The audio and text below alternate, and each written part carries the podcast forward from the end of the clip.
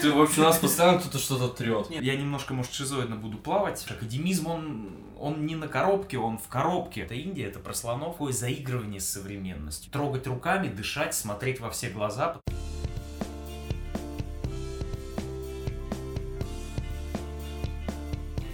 Всем привет, вы слушаете подкаст Get to Know Me, меня зовут Влад Изюменко. Сегодня у нас будет тема, которой мы, к своему стыду, еще ни разу не касались в наших под подкастах. Это тема театра. Да, скажете вы, вы же не так давно разговаривали с The Village Екатеринбург о театре места, но я сейчас хочу сказать о театре классическом и о том, что на сегодняшний день происходит с классическим театром в Екатеринбурге и как он живет – мы поговорим с помощником художественного руководителя Урал балета, балетным критиком Богданом Корольком. Богдан, приветствую тебя. Привет.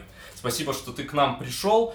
И сначала я бы хотел, с твоего позволения, отодвинуть чуть-чуть в сторону театральную тему. Очень было бы интересно узнать происхождение твоей фамилии. Ты можешь поделиться с нами секретом? Она у тебя очень крутая и интересная. Фамилия у меня украинская, в общем, по имени отца. Э, в... Родился я в Омске, и в паспорте записан именно этот э, русский город. И в Омской области в свое время образовались довольно большие колонии украинских переселенцев, там половина э, региональных э, центров, так называется, село Полтавка, село Одесское и так далее, и так далее. Там очень много украинцев, вот среди, среди прочего и взялась моя украинская фамилия. Угу. Отлично. А в Россию э, ты уже, я так понимаю, родился здесь уже, да, в России? Вот я в, в городе Омске родился, да, и все, все, все мои предки, в общем, в Сибири жили. Вот. Супер. Мы это очень приветствуем. Мы короткая биографическая справка. Я думаю, это то, что нам нужно, особенно в таком формате.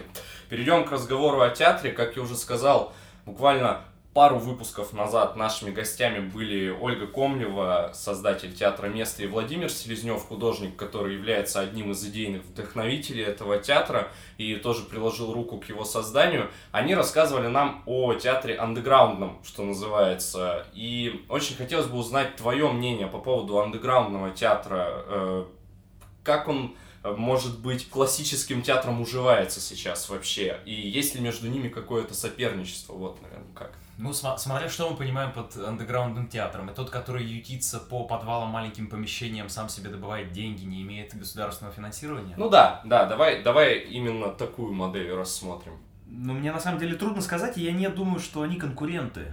Тут э, вопрос вообще, кто академическому театру, давай будем употреблять этот термин, все-таки mm-hmm. академический театр, не классический. Э, джаз тоже бывает классическим, э, я не знаю, тональная музыка тоже бывает классической. Хотя для зрителей... Это та, та музыка, которую там зрители называют слушатели современной. Э, она им бьет по ушам, да. Это все академическое искусство. Будет корректнее называть его так.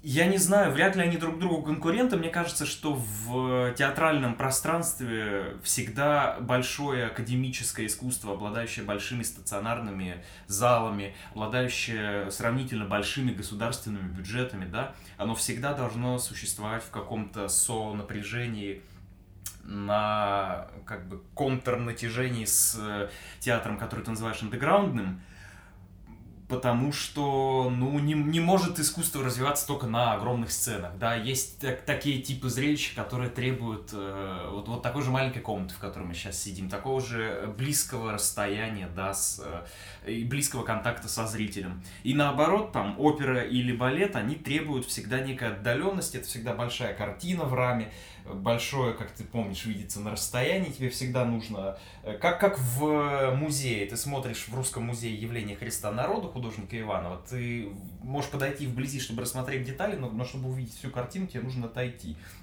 тебе нужна сцена 11 на 11 метров, тебе нужен как бы, провал оркестровой ямы и 20 метров отдаления, чтобы ты увидел эту картинку. А, а есть искусство, там, современный танец или то, что совершенно блистательно делают ребята в театре места. Есть вещи, которые требуют маленького формата, близкого э, почти что прямого контакта со зрителем, да, Поэтому они точно не конкуренты друг другу, но это очень необходимые взаимодополняющие вещи. И вообще очень большой вопрос, кого мы сегодня видим своими конкурентами, да, сидя в театре. Я не думаю, что театры друг, другу, друг с другом сегодня составляют конкуренцию, да. Э, Урал-опера — это не конкурент театра места. Это разные сегменты, это разный репертуар, это разный тип зрелища, это разная философия. Они просто объединены одним словом театр, да, это миллион разниц, как говорится. Да, и, и даже там театр оперный в Екатеринбурге и театр оперный, я не знаю, в Новосибирске или в Перми, да, они тоже не конкуренты друг другу. Они в разных городах, у них разный репертуар, разная аудитория. Э, наши конкуренты, я имею в виду всех театров, наши конкуренты сегодня кино, рестораны, э, центры развлечений в мультиплексах и, и я не знаю, интернет. Угу. То есть ты, ты здесь говоришь больше в контексте досуга какого-то. Ну, пр- правильно, пр- правильно, потому что театр сегодня превратился в форму досуга, потому что наша с коллегами любимая история. Э, что написано на театральном билете? Наименование услуги, двоеточие, Лебединое озеро. Э, наименование услуги, э, не знаю, фильм «Хранители». Наименование услуги, просмотр нетфликсовского нового сериала где-нибудь на пиратском сайте, да. Зритель сегодня не выбирает, ах, пойти ли мне в мускомедию на мировую премьеру, или в Уралопере посмотреть классический балет. Люди выбирают. Я сяду дома, закажу себе набор суши или буду фильм смотреть, или потрачу деньги значительно меньше, чем стоит набор суши на дом, и пойду смотреть оперу. Понимаешь? Э, я немножко, может, шизоидно буду плавать в разговоре, но билет на оперу сегодня стоит в Екатеринбурге от 150 рублей. По-моему, пинта пива в хорошем баре или набор суши на дом стоит гораздо больше, да? Но ну, народ конечно. во многом не готов выкладывать 150 рублей на оперу, э, потому что для него не очевидны те выгоды, которые он получит. Покупая пиво, ты понимаешь, что ты сейчас выпьешь. Покупая билет в театр место на Камон Латриамон, ты не очень хорошо понимаешь, а что, что там будет, а какое я удовольствие получу, сравнимо ли это с тем, э, что я испытаю, скушав классическую Филадельфию, да? А что я испытаю на этой вашей богеме или сатьяграхе? А это вообще что? Это Индия, это про слонов? Поэтому, как бы, вот наше поле конкуренции, театральное, я говорю, наше, обобщая. И в этом смысле, я думаю, театр так называемый андеграундный, живущий там на деньги грантов, фондов или краудфандинга, и театр, имеющий стабильное финансирование от Министерства культуры, да, в каком-то общекультурном, глобальном, ментальном смысле, да, они друг другу союзники, партнеры и товарищи, это какие-то составляющие одного пазла. Ну вот. Угу. Ты упомянул Урал-опера. Я так понимаю, это новое название, которое родилось не так давно совсем. Расскажи, пожалуйста, о нем и про Урал-опера балет фест мы, безусловно, сегодня тоже поговорим, uh-huh. но, по-моему, Урал-опера это же э, было интервью с Вячеславом Самодуровым, твое же, по-моему, которое ты э, проводил. Я вчера читал в интернете, и вы как раз разговаривали о появлении вот этого вот словосочетания Урал-опера нового. Это что такое и как это появилось? Расскажи и нашим слушателям тоже. Но ты же тоже понимаешь, что все новое это хорошо помытое старое. Угу. И сайт нашего театра уже 10 лет, если не больше, назывался уралопера.ру. Кто-то однажды это остроумно придумал. И когда начались разговоры о том, что мы должны как-то обновиться внешне, потому что обновилась наша репертуарная линия, потому что другой масштаб стал у тех проектов, которые мы делаем – и это уже не, не просто премьеры там по 4 штучки в год, э, а они обрастают подробностями, лекциями, образовательным сегментом, да, международным контекстом, концертами, бог знает еще чем. И понятно, что с тем дизайном афиш, с тем сайтом, с той подачей визуальной и текстовой информации, которая у нас была до сих пор, мы дальше двигаться не можем, это нас сильно тормозит. Поэтому Первое, о чем мы стали думать, как это должно броско, коротко и емко называться. Ну вот я говорю, во-первых, у нас был уже сайт уралопера.ру, и этот вариант казался нам удачным, потому что это устоявшаяся просто в мире модель названия, она на всех языках хороша, и по-русски, и, и кириллицей, и латиницей, и мы не погрешили против истины, ну, понятно, на Урале есть еще театр оперы и балета в Уфе, в Башкирии, есть театр в Челябинске, есть театр в Перми, хотя он формально относится к э, Приволжскому федеральному округу, но и понятно, что этот упрек, эту претензию нам стали сразу после ребрендинга высказывать. Вы, мол, не одни на Урале, но есть ведь большая сила традиции, да, Уралмаш находится здесь, Уральская консерватория здесь, Урал э, Химмаш находится здесь, Уральского федерального округа столица здесь. Есть традиция, что э, вот это гнездовое название Урал что-нибудь, что-нибудь, оно в Екатеринбурге, в Свердловске. Так испокон веку повелось.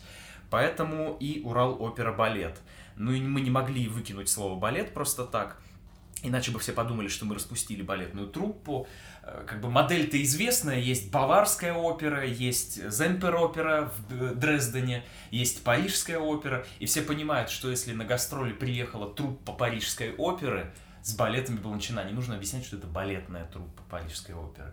Да, у, у нас все-таки эта модель менее прижилась, поэтому мы оставили в названии слово балет, получилось Э, коротко, емко, плакатно, транспарантно Урал опера балет. Это сильно фонетически, это понятно, что внутри происходит, понятно, у театра появилась какая-то понятная географическая привязка. Ты очень долго будешь выговаривать э, Екатеринбург Стейт Академик, э, и тебя после этого уже пошлют, пролистают, скажут спасибо, не надо. 60 печатных знаков в старом названии. В документах оно осталось. Екатеринбургский государственный академический театр оперы и балета тире Урал опера балет, потому что для выхода на мировую арену, куда мы сейчас активно выходим, да, для какого-то общения, для какого-то четкого, ясного позиционирования нужно называться коротко и обозначать, где вы находитесь. Что такое Екатеринбург, иностранец язык сломает, э, и Google тоже, прежде чем найдет, где это. Урал коротко и ясно.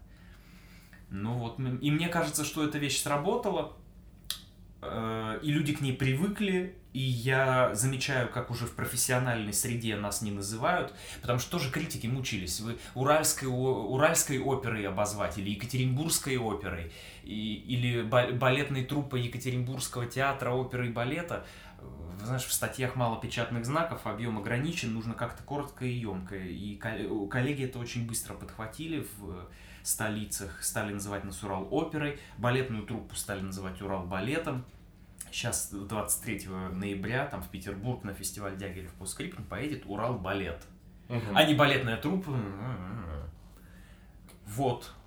Ну, то есть да, ты тезис уже высказал э, в начале своего монолога, когда сказал, что все новое это хорошо забытое старое. То есть действительно просто пустили, так скажем, в массы то самое название, которое было уже придумано до этого. Мы просто его вынесли на логотип. Э, понятно, что зрители вольны называть нас как угодно, Екатеринбургский, академический возникли реплики после ребрендинга, который мы объявили прошлым июлем, что вот театр отказался от звания академического. Нет, неправда. Мы остались академическим, понимаешь? Академизм, он, он не на коробке, он в коробке.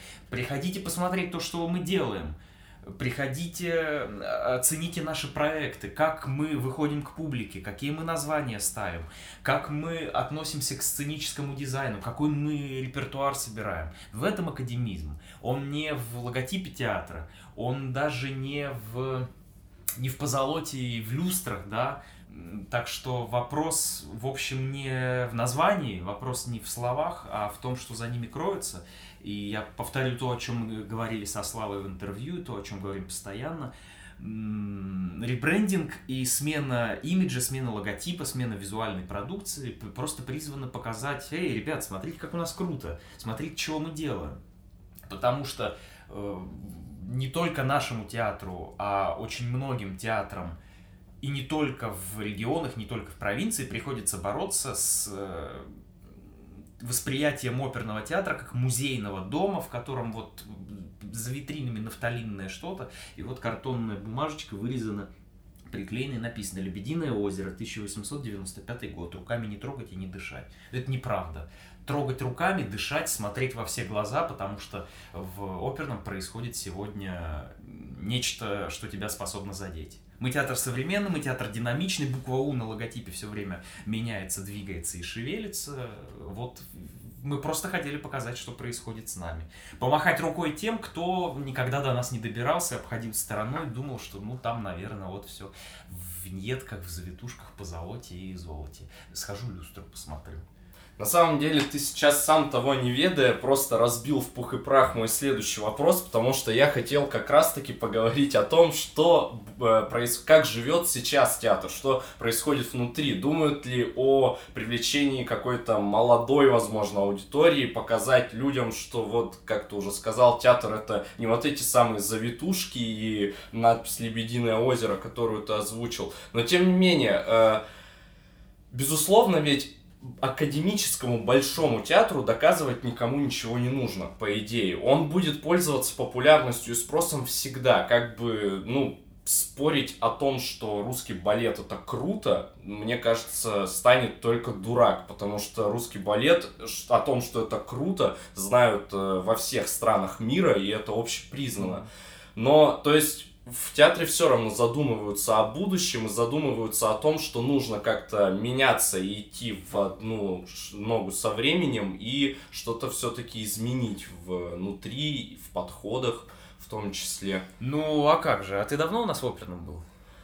Был давно, э, два года назад. Два года а назад. Э, это была опера Борис Годунов. Э, а на балете давно был? На балете был давно. На а на каком? Ну, давно, не вспомню даже, ну, по-моему. Ну, держу пари, что Жизель или Лебединое озеро. Да, скорее всего, скорее всего, да. Мы просто с Соней одноклассниками были, и мы в школе ходили. И вот в школе вас, наверное, потащили. Вот это, понимаешь, это большая травма всех нас, потому что мы все в детстве, ну, я, может, чуть более... На щелкунчике был. Вот, сто процентов был на щелкунчике, это помню. Понимаешь, это э, я, может, чуть более счастливое исключение, потому что я сам в десятилетнем возрасте попал в балетную школу, и мы ходили уже смотреть в оперный театр, потому что мы все время, во-первых, там танцевали сами, в спектаклях театра. Во-вторых, э, это все-таки была наша будущая профессия, мы во все глаза смотрели, что там происходит, в том числе в опере. А в Новосибирске тогда происходило много что. Там Сергей Геннадьевич Вихрев, покойный, к сожалению, ныне, ставил свои спектакли. Там совсем молодой Теодор Курендис ставил оперы. Там была жизнь и кипение. Вот. Но вообще, я, я к чему? Это вот травма почти всех, э, всей, всей молодежи во всей России. Потому что их в детстве когда-то в школе, в, там, в восьмом классе схватили за руку, э, всем табуном, табором повели в оперный театр в принудительном порядке смотреть Евгения Онегина или Щелкунчика. Понятно, что вы ничего не понимали, и было вам всем не до этого. И обычно после этой травмы, после этого очень травматичного посещения, принудительного, Э, да, как Николай I в императорский театр э, на балет сгонял солдат в качестве наказания. Вот так же и в школе. В качестве культурного наказания, пенитенциарная мера, пригоняют обычно в оперный театр. А там долго, там скучно поют, или там вообще ничего не говорят и не поют, если это балет. Там вот какие-то цветные тряпки висят, и оркестр что-то там такое вот лобает. А, о, а вот это музыка из рекламы M&M's. Ну вот единственное, что я узнал в Щелкунчике. Я тебе уверяю, так примерно с, 9, ну, с 95% процентами молодой аудитории в школьном возрасте так и происходит. Вот.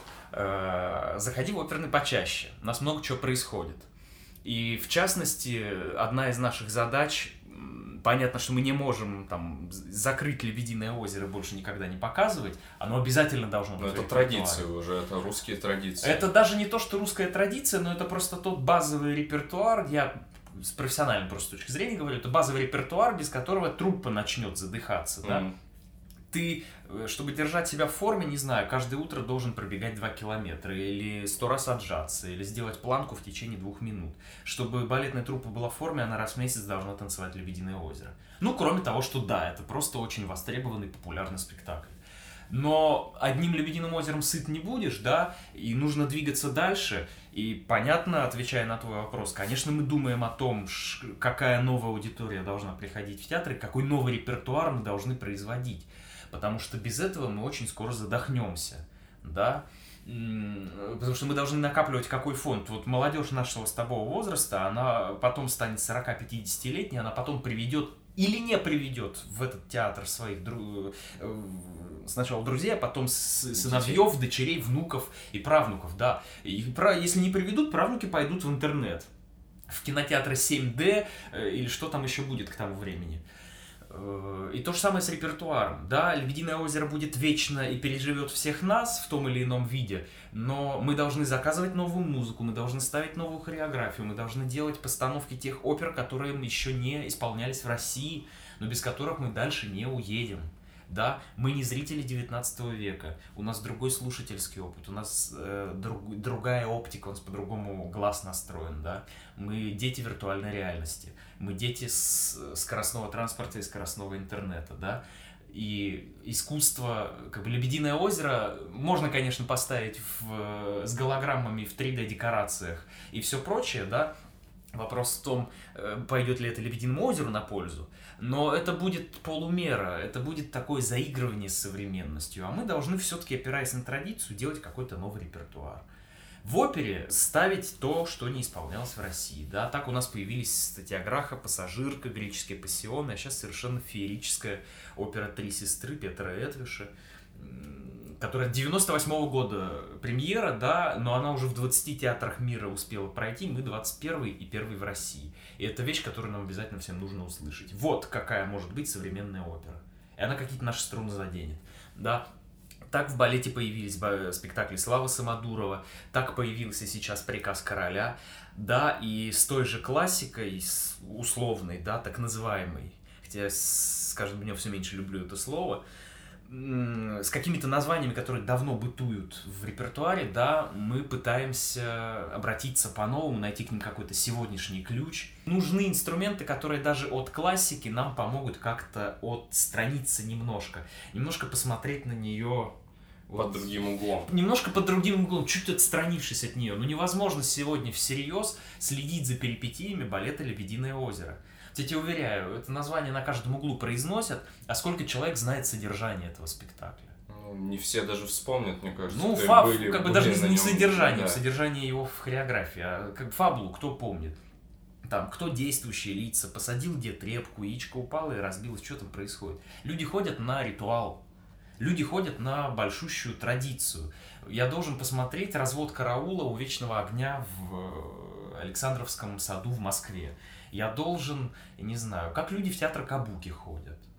Они ходят в Японии театр Кабуки смотреть не за тем, чтобы получить какой-то эмоциональный ожог. Потому да? что это надо сделать. А потому что это ритуал. И ходят смотреть на то, как он соблюдается. То же самое в Любином озере. Скрутила фуэте, 32 или раньше упала, да? Лебедь белая, лебедь черная а что там происходит, и, и, в общем, какие там пласты приводятся в движение, да, образные, ассоциативные, да, это очень, тру очень непросто, и это я говорю сейчас не конкретно про зрителя Урал-оперы, да, я говорю вообще про среднестатистического зрителя, очень трудно даже в хорошо знакомых, укоренившихся в культуре там, вещах, типа того же несчастного Лебединого озера, очень трудно заставить как бы вгрызаться вот в эту корку которой все давным-давно покрылось. Очень трудно включить ассоциативное мышление. Но это нужно обязательно сделать, тогда, тогда балет с оперой э, откроют какие-то невероятные возможности для тебя и эмоциональные эффекты. Это такое очень сильно действующее психотропное средство, на самом деле, опера с балетом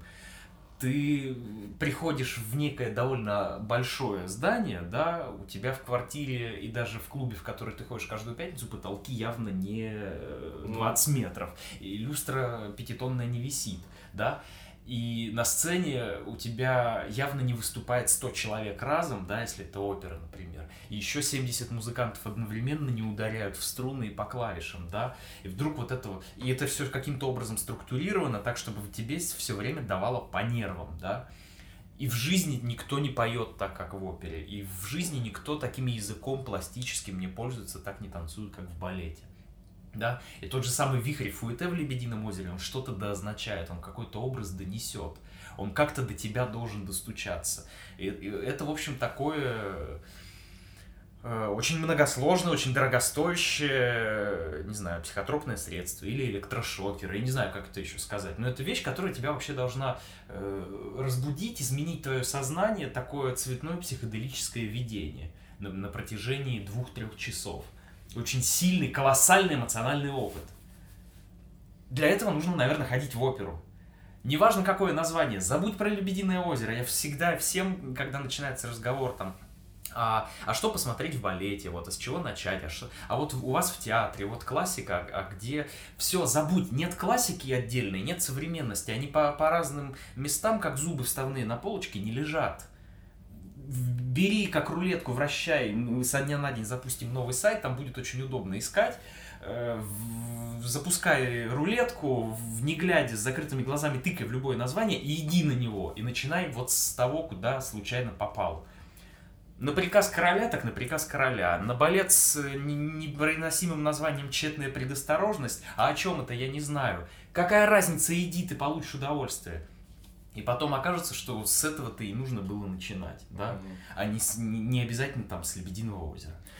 То есть, вот выслушав тебя сейчас, правильно понимаю, да, что в театре, как и в большинстве вещей сейчас, произошел синтез э, классики и чего-то современного, и больше нет никаких разграничений, и нужно лучше один раз увидеть, чем сто раз там попытаться разобраться и что-то в этом понять, что же сейчас там происходит.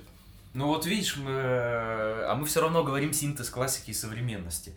Ты знаешь, я, я бы сказал так – а, а этого разграничения никогда в принципе в искусстве и не было. Оно всегда было в головах у зрителей. В любом искусстве, в балете, в опере, в драматическом театре, в академической живописи и так далее. Но особенно, конечно, в оперно-балетном театре, потому что эта штука довольно консервативная просто по своей природе, угу. по своему происхождению. Да? Э, когда Вагнер писал свои колоссальные оперы, там, Тристана или Тетралогию Кольцо Нибелунга, да, э, это было тогда современное, вот он попирал классические образцы, да, спустя 150 лет, или Травиата Верди, которая скандализовала публику на премьере 170 лет назад. Сегодня никто не скажет нам, что это какое-то скандальное современное искусство, это такая бронзовая, милая, уютная классика, можно прийти подремать. Но тогда это было живое искусство, и Вагнер тот же, например, он очень долго оставался таким живым, бурлящим, теребящим искусством. Его не записывали ни в классику, ни в современность, да.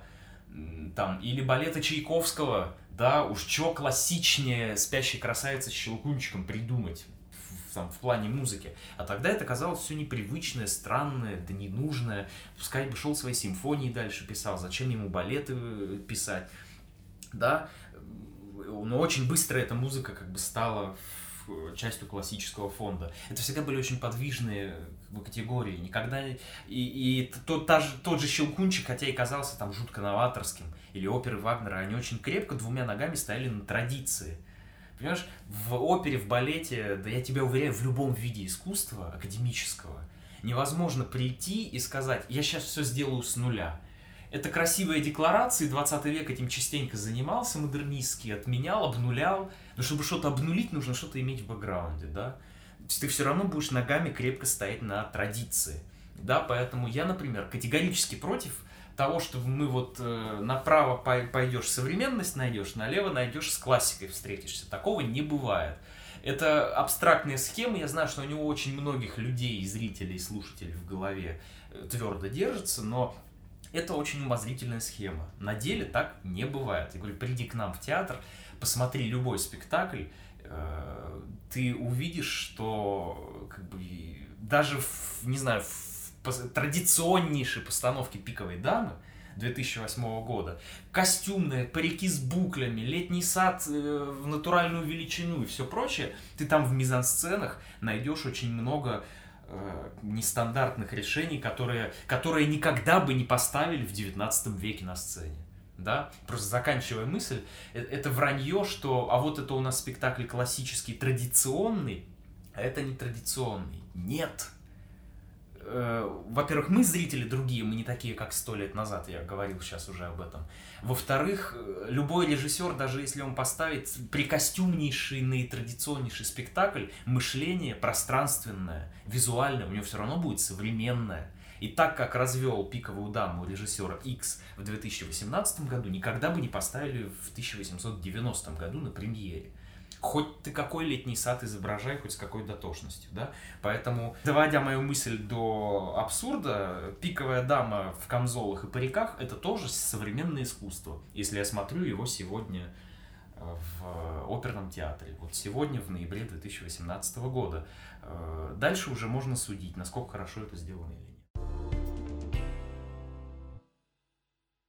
Сейчас хотел бы поднять, наверное, главную, одну из главных тем нашего разговора, поговорить о самом главном событии театральном, да и, наверное, не только театральном, а в принципе в жизни Екатеринбурга, Урал-опера балет фест, произошедшем, произошедшем этой осенью, завершившимся относительно недавно.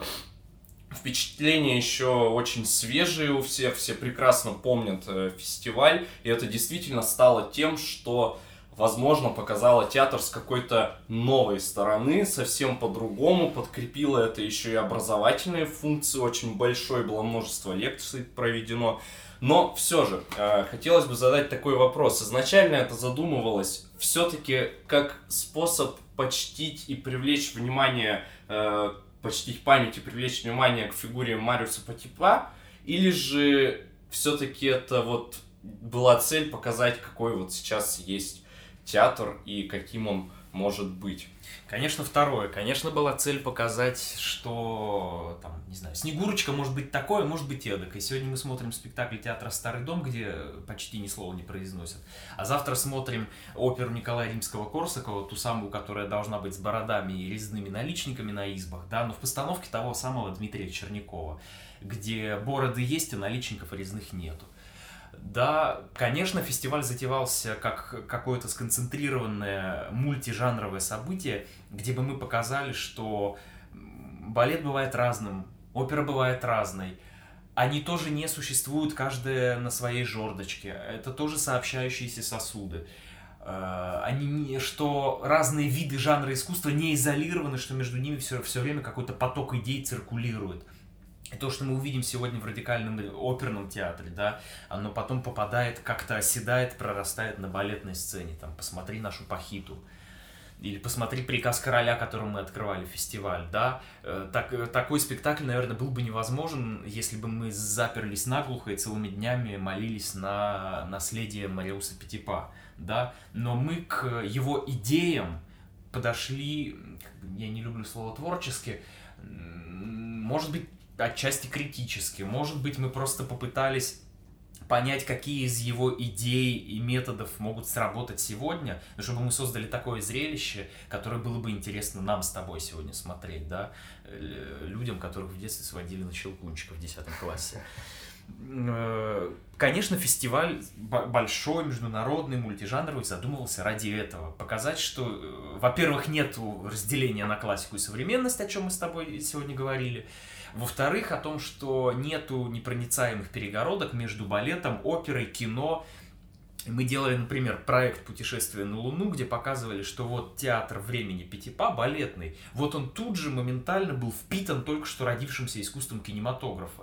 Балеты Пятипа на пленку не были записаны, но я там, как историк, как э, профессиональный артист балета, как кто-то еще, я вижу, я понимаю, я, я для себя артикулирую, что не мой кинематограф французский первых лет существования, Жорж Мельес конкретно, да, это есть запечатленный на пленку французский театр, балетный театр по очень многим параметрам. Там не танцуют бесконечно балерины, хотя там тоже появляются, но просто вот по как бы, многим пунктам. Я надеюсь, что у нас как-то удалось это показать в фестивальной программе. Ну а фигура Пятипа, это не фестиваль в честь Пятипа, просто в этом году -то так уж совпало, что 200 лет со дня рождения, он для нас ключевая фигура для всех балетных людей в России, да в общем и в мире. Мы его балетами кормимся исправно и должны ему все-таки какие-то проценты с этого отдать, какую-то дань памяти. И поэтому вокруг его имени, вокруг того, что сохранилось от его спектакля, мы просто в этом году собрали э, этот конструктор. В следующем году фестиваль обязательно будет, но тема будет другая, я пока не скажу какая. А уже известно. Э, уже более-менее известно, я пока никаких секретов раскрывать не буду. Скажу, что будут снова мировые премьеры, то есть вещи, сделанные по заказу фестиваля. Э, будут гастроли иностранных коллективов, мы будем показывать российские, наиболее интересные, на наш взгляд, спектакли. Снова будут мультижанровые мосты и переклички, да, но тема будет, э, возможно, несколько неожиданная, каверзная, да, поэтому к фигуре Пятипа мы не привязываемся, 2018 год наконец уходит. Э, мы не прощаемся с Пятипа, но юбилейным торжеством машем рукой, потому что Не знаю, как всем остальным, но мне они, как балетному профессионалу, изрядно поднадоели. Как я понимаю, э, такого масштаба фестиваль у нас э, в Екатеринбурге, по крайней мере, проходил впервые. И глобальные цели, которые вы перед собой ставили, в принципе, понятны. А можешь ли ты озвучить какую-то цель, которая, ну, действительно показалась трудной для достижения? Может быть, что-то было очень тяжело донести до слушателей? Или донесли, но потом поняли, что донесли не так и сделали какую-то ошибку? Возможно, за неимением какого-то опыта. Мы же все равно все учимся, и это нормально. И поэтому хотелось бы узнать, что, что, что получилось не так, какая цель все-таки была не выполнена. Эм, понятно, что мы делали это первый раз, и, и каких-то ошибок мы не избежали, но я думаю, главное, что каких-то ведущих целей мы все-таки достигли, что мы показали то, о чем я говорил, какую-то э, какой-то сплав, э, не, неразделимость принципиальную академического искусства. Мы показали, что у, у всего нового ноги обязательно э, крепко растут из старого. Мне кажется, мы смогли объединить э, вокруг себя некую новую публику. Я увидел в зале людей, которых Э, обычно не увидишь в оперном театре, потому что э, понятно, что город у нас не такой большой, как нам хотелось бы. Есть там свой сегмент аудитории у филармонии, свой у оперного театра, свой там у кинотеатра, свой у бара Нельсон Соин. Да, но вдруг я увидел, как эти люди перемешались, как эти люди бегали из Ельцин-центра в, э, на нашу площадку. И мне понравилось, я считаю, это тоже удача фестиваля что мы смогли объединить усилия с Ельцин-центром, что две большие институции в городе это дело сделали вместе, дали какое-то спаянное, крепкое высказывание. Ну, а по поводу того, что у нас не получилось, ну, не знаю, мне трудно что-то вот так взять, сформулировать. Э, понятно, что идеала, особенно с первого раза, достичь трудно, но дальше мы будем как-то с этим работать. А откуда взялась образовательная функция у фестиваля? Откуда взялась вот эта вот потребность провести серию каких-то лекций, мастер-классов, и, может быть, кто-то с инициативой выступил, или же изначально так все и задумывалось вами? Откуда взялась потребность э, в образовательной функции? Да ты знаешь, мне кажется, это в воздухе висит. Потому что все-таки лекции мы уже не первый год делаем, а как минимум третий. И лично я начинал с того, что вышел в Ельцин-центр, собралось в 20 каких-то э, человек, которые, значит, пошли не ужинать ни домой и не в кино, а вот слушать про балет «Тщетная предосторожность». Я до сих пор помню эту самую первую лекцию в октябре 16 года, да. И потом мы стали это делать в Петровском ежемесячно, и вдруг казалось, что людям это нужно. Э, понимаешь, э, что это не просто узнать о какой-то маргинальной закрытой вещи, вот, а как вы там в своем замке красоты, в своей башне слоновой кости поживаете, каким платочком нам помашете, чего нового у вас там в заперти. Понятно, что отчасти людей в городе движет вот этот интерес заглянуть на заповедную территорию, как бы, вокруг которой они, возможно, долго ходили э, боялись туда подойти близко. С другой стороны, все-таки образовательная программа нужна для того же самого, для чего и фестиваль э, включить вот это одиночное явление в какой-то широкий контекст. Но невозможно говорить там об одном балете или об одной опере, игнорируя все, что происходит вокруг, игнорируя политику, игнорируя э, социальную ситуацию, игнорируя историю вообще какой-то гуманитарной мысли, игнорируя то, что в других видах искусств происходит. Поэтому мне кажется, что фестиваль, который взялся за такое собирание земель, за объединение публики и объединение столкновения разных явлений искусства, которые, как бы, в общем, в жизни всегда вот разнесены по разным углам и не встречаются рядом. Да, мне кажется, обязанность такого фестиваля об этих вещах еще и говорить. Ну, сегодня ты сам знаешь, как, как популярны все эти образовательные подкасты, как пышным цветом цветет Арзамас, как, как этим увлекается Медуза. Э, в общем, каждый день ты вдруг находишь, что миллион каких-то новых опять образовательных проектов, и все мы на утренней пробежке это э, слушаем. Нам интересно. Нам интересно ступать на неизвестной ранее территории. То есть просто это не только балета с оперы касается, этот запрос, мне кажется, висит в воздухе. Ну, кроме того, что это просто большая новая мода. Да, и а где как не на большом мультижанровом фестивале такие вещи делать? И очень важно не просто вот я вам привез, значит, новое искусство, там, я вам привез спектакль Снегурочки, я вам привез израильскую труппу с неким спектаклем. На, смотри, дальше что хочешь, то о ней и думай. Э, если мы все-таки хотим осмысленности взглядов публики и того, что она пришла бы во второй раз, э, давай просто поговорим по душам. Но опять же, об этом мы говорили со Славой в интервью. Прошло время, когда театр просто вот как бы назидательно тебе что-то милостиво показывал, да, когда он был чем-то отстраненным и был закрытым отстраненным. от э, зрителя и не взаимодействовал Верно, с ним верно. никак. Да, и, и не, не просто был отстраненным, а он был на неком возвышении, вот гора Олимп, там где-то обитают боги, но мы их не видим, значит, мы трепещем. А театр говорил, да-да, вы трепещете, сволочи, потому что так и должно быть. А я вас сейчас научу великому. В 10 классе нас в театр на Щелкунчику водили из кабинетов, увешанных портретами великих. Были иерархии, да. С кабинета истории музыки на нас взирали Бах, Бетховен, Чайковский, Глинка. И Иван Сусанин хитро нам подмигивал, да. Ну, все, время портретов закончилось. Все-таки, если мы хотим осмысленной публики и какого-то э, какой-то реальной работы, реального эффекта, эмоционального, социального, какого, экономического тоже, какого угодно другого, от театра, от того, что мы делаем, об этом нужно разговаривать. Подсесть на скамеечку и просто давай поговорим по душам. А тебе понравилось? А что ты думаешь? Ну вот я думаю вот такое. Чтобы дальше как бы просто поговорите со мной голосом. Как бы не назидайте, а мы не хотим назидать. Уралопера назидать никого не хочет, заставлять никого не хочет. Но мы приглашаем к диалогу на равных, Поэтому у нас такой логотип, поэтому у нас сейчас такие афиши, и поэтому у нас такая большая образовательная программа.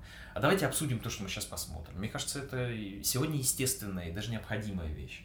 Иначе в следующий раз тебя просто пошлют, как бы с твоим высокомерием. Тот, кто не разговаривает, э, снобствует и говорит, э, дотянутся, поймут сами, значит, я ничего объяснять не буду, э, я до народа опускаться не буду, ну все, нет такого. Не будешь опускаться до народа, народ проголосует рублем. Ты останешься в пустом зале. Богдан, э, мы уже в начале, когда еще это было до записи, общались, ты сказал, что слушал наши подкасты, Да. за что тебе отдельно еще раз большое спасибо, это очень круто. И не знаю, дослушивал ли ты их до конца, мы понимаем, что это довольно тяжело, но в конце каждой беседы мы задаем э, блок у нас обязательных вопросов есть каждому нашему герою касательно города Екатеринбурга и все, что в нем сейчас творится. Абстрагированно от темы театра. Да, Нравится да. ли тебе Екатеринбург и все, что в нем сейчас происходит со всех сторон? Город очень нравится. Ты, как ты понял, до начала записи я всякие города России повидал. Екатеринбург мне очень нравится, и нравится мне в нем какая-то живая, здоровая, грубая и очень несентиментальная энергия. Последнее мне, правда, сложновато переносить, потому что я человек очень сентиментальный. Но это то, что сквозь э, этот холод, зиму, сугробы и, какую-то просто малую подвижность э, как бы местных людей, да, все время дает пробиваться чего-то новому. Хлопа у тебя башня и сеть выросла. Хлопа у тебя Ельцин-центр построился. Хлопа и у тебя весь город усеялся барами и ресторанами совершенно европейского уровня. Хлопа у тебя фестиваль появился. Хочется верить, что мы тоже в э, работу этого атомного реактора свое, свой вклад сделали. Екатеринбург мне в этом смысле очень нравится. Ты знаешь, наверное, я бы из Петербурга с его близостью к Европе, с его связями, с... Извини, я вообще-то работал в Мариинском театре, это тоже не, не черт знает что. С его красотой, каналами, мостами, площадями я бы, наверное, никогда в жизни, э, почти не раздумывая, не сбежал, если бы знал, что здесь плохо, не энергично, что это занесенная снегом дыра. Все-таки, если уж куда-то из столицы сбегать, то, наверное, в Екатеринбург. Ну, чтобы жизнь медом не казалась, я знаю еще один город поблизости, это Казань, которая, в общем, какую-то здоровую конкуренцию с Екатеринбургом держит. По поводу того, что мне нравится, что здесь все происходит, про все я судить не могу, потому что э, 90% своего времени провожу в театре. И все-таки, когда из театра выходишь, все-таки бросаются в глаза наверняка какие-то вещи, которые вызывают отвращение. Что в Екатеринбурге тебя раздражает больше всего? Раздражает меня в Екатеринбурге, наверное, как бы сказать, новая архитектура тоже вранье, потому что есть архитектура и очень достойная в Екатеринбурге. Там та же голландская история с башней сети или Норман Фостер новый на речке. Это, в общем, и жилая архитектура здесь, некоторые новые дома, которые строятся, просто приятно, я бы сам в них переехал, я думаю, что в этих домах приятно жить. Но, в общем, вот весь тот Шанхай офисный, который строится вокруг, э, наверное, это то, что меня раздражает, но, но не только в Екатеринбурге. Ну так вся Россия, все большие города в России застраиваются, понимаешь? В той же Казани побываешь в центре, или в Новосибирске особенно, я еще застал тот момент, когда вдруг Новосибирск стал очень быстро, как грибами, значит, обрастать небоскребами и офисными домами. Понимаешь, всякий российский крупный город, да и Москва в том числе, э, очень хочет быть Берлином или Лондоном, а получается все равно Куала-Лумпур. И ничего ты с этим не сделаешь. Мы азиатский, азиатская страна, мы не европейская страна, но все равно будет Тайвань. Но меня, конечно, это расстраивает. Может быть, не раздражает, но расстраивает. Ну вот да, я бы сформулировал так. В Екатеринбурге меня расстраивают э, упускаемые возможности. И твои пожелания нашим слушателям, что бы ты хотел до них донести? Я бы до них хотел донести, что в Урал-опере, а кому непривычно ее так называть, то просто в театре оперы и балета, там круто, там жизнь, Э, долгими зимними темными вечерами э, нужно пробираться сквозь сугробы и пробки и взбадриваться и получать э, электроразряд в оперном театре. И я бы пожелал терпения на надвигающуюся предстоящую зиму и пожелал бы как было в воспоминаниях Стравинского, он в своей книге однажды написал, что в Петербурге зимой с друзьями ему было интересно и весело. Поэтому я желаю, чтобы слушателям этой зимой было интересно и весело, в том числе в оперном театре. Мне нечего добавить, остается сказать лишь одну фразу. Пойдемте в театр. Пойдемте все дружно в театр, потому что я думаю, Богдан был сегодня очень убедителен, и вот правда, у меня прям возникло желание посетить театр оперы и балета. А, кстати, чуть не закончил. А, о ближайших примерах можешь что-то сказать?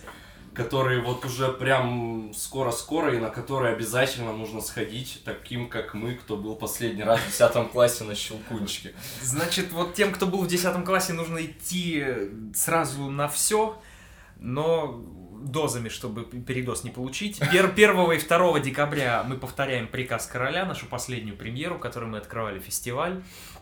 Мне кажется, это увлекательное зрелище, и это хороший пример того, как можно, стоя на одной ногой на каком-то классическом, традиционном академическом фундаменте, да, второй ногой свободно болтать в воздухе. В общем, устремляться куда-то дальше, делать какое-то современное зрелище, хотя по там, всем родовым характеристикам это абсолютно классический академический балет, но это захватывающее зрелище, это в хорошем смысле слова шоу, Э, это сюжетный балет, в нем есть некий сказочный сюжет, но дальше э, смотрите и слушайте внимательно сами, э, так ли важен этот сюжет или какие-то более крупные вещи.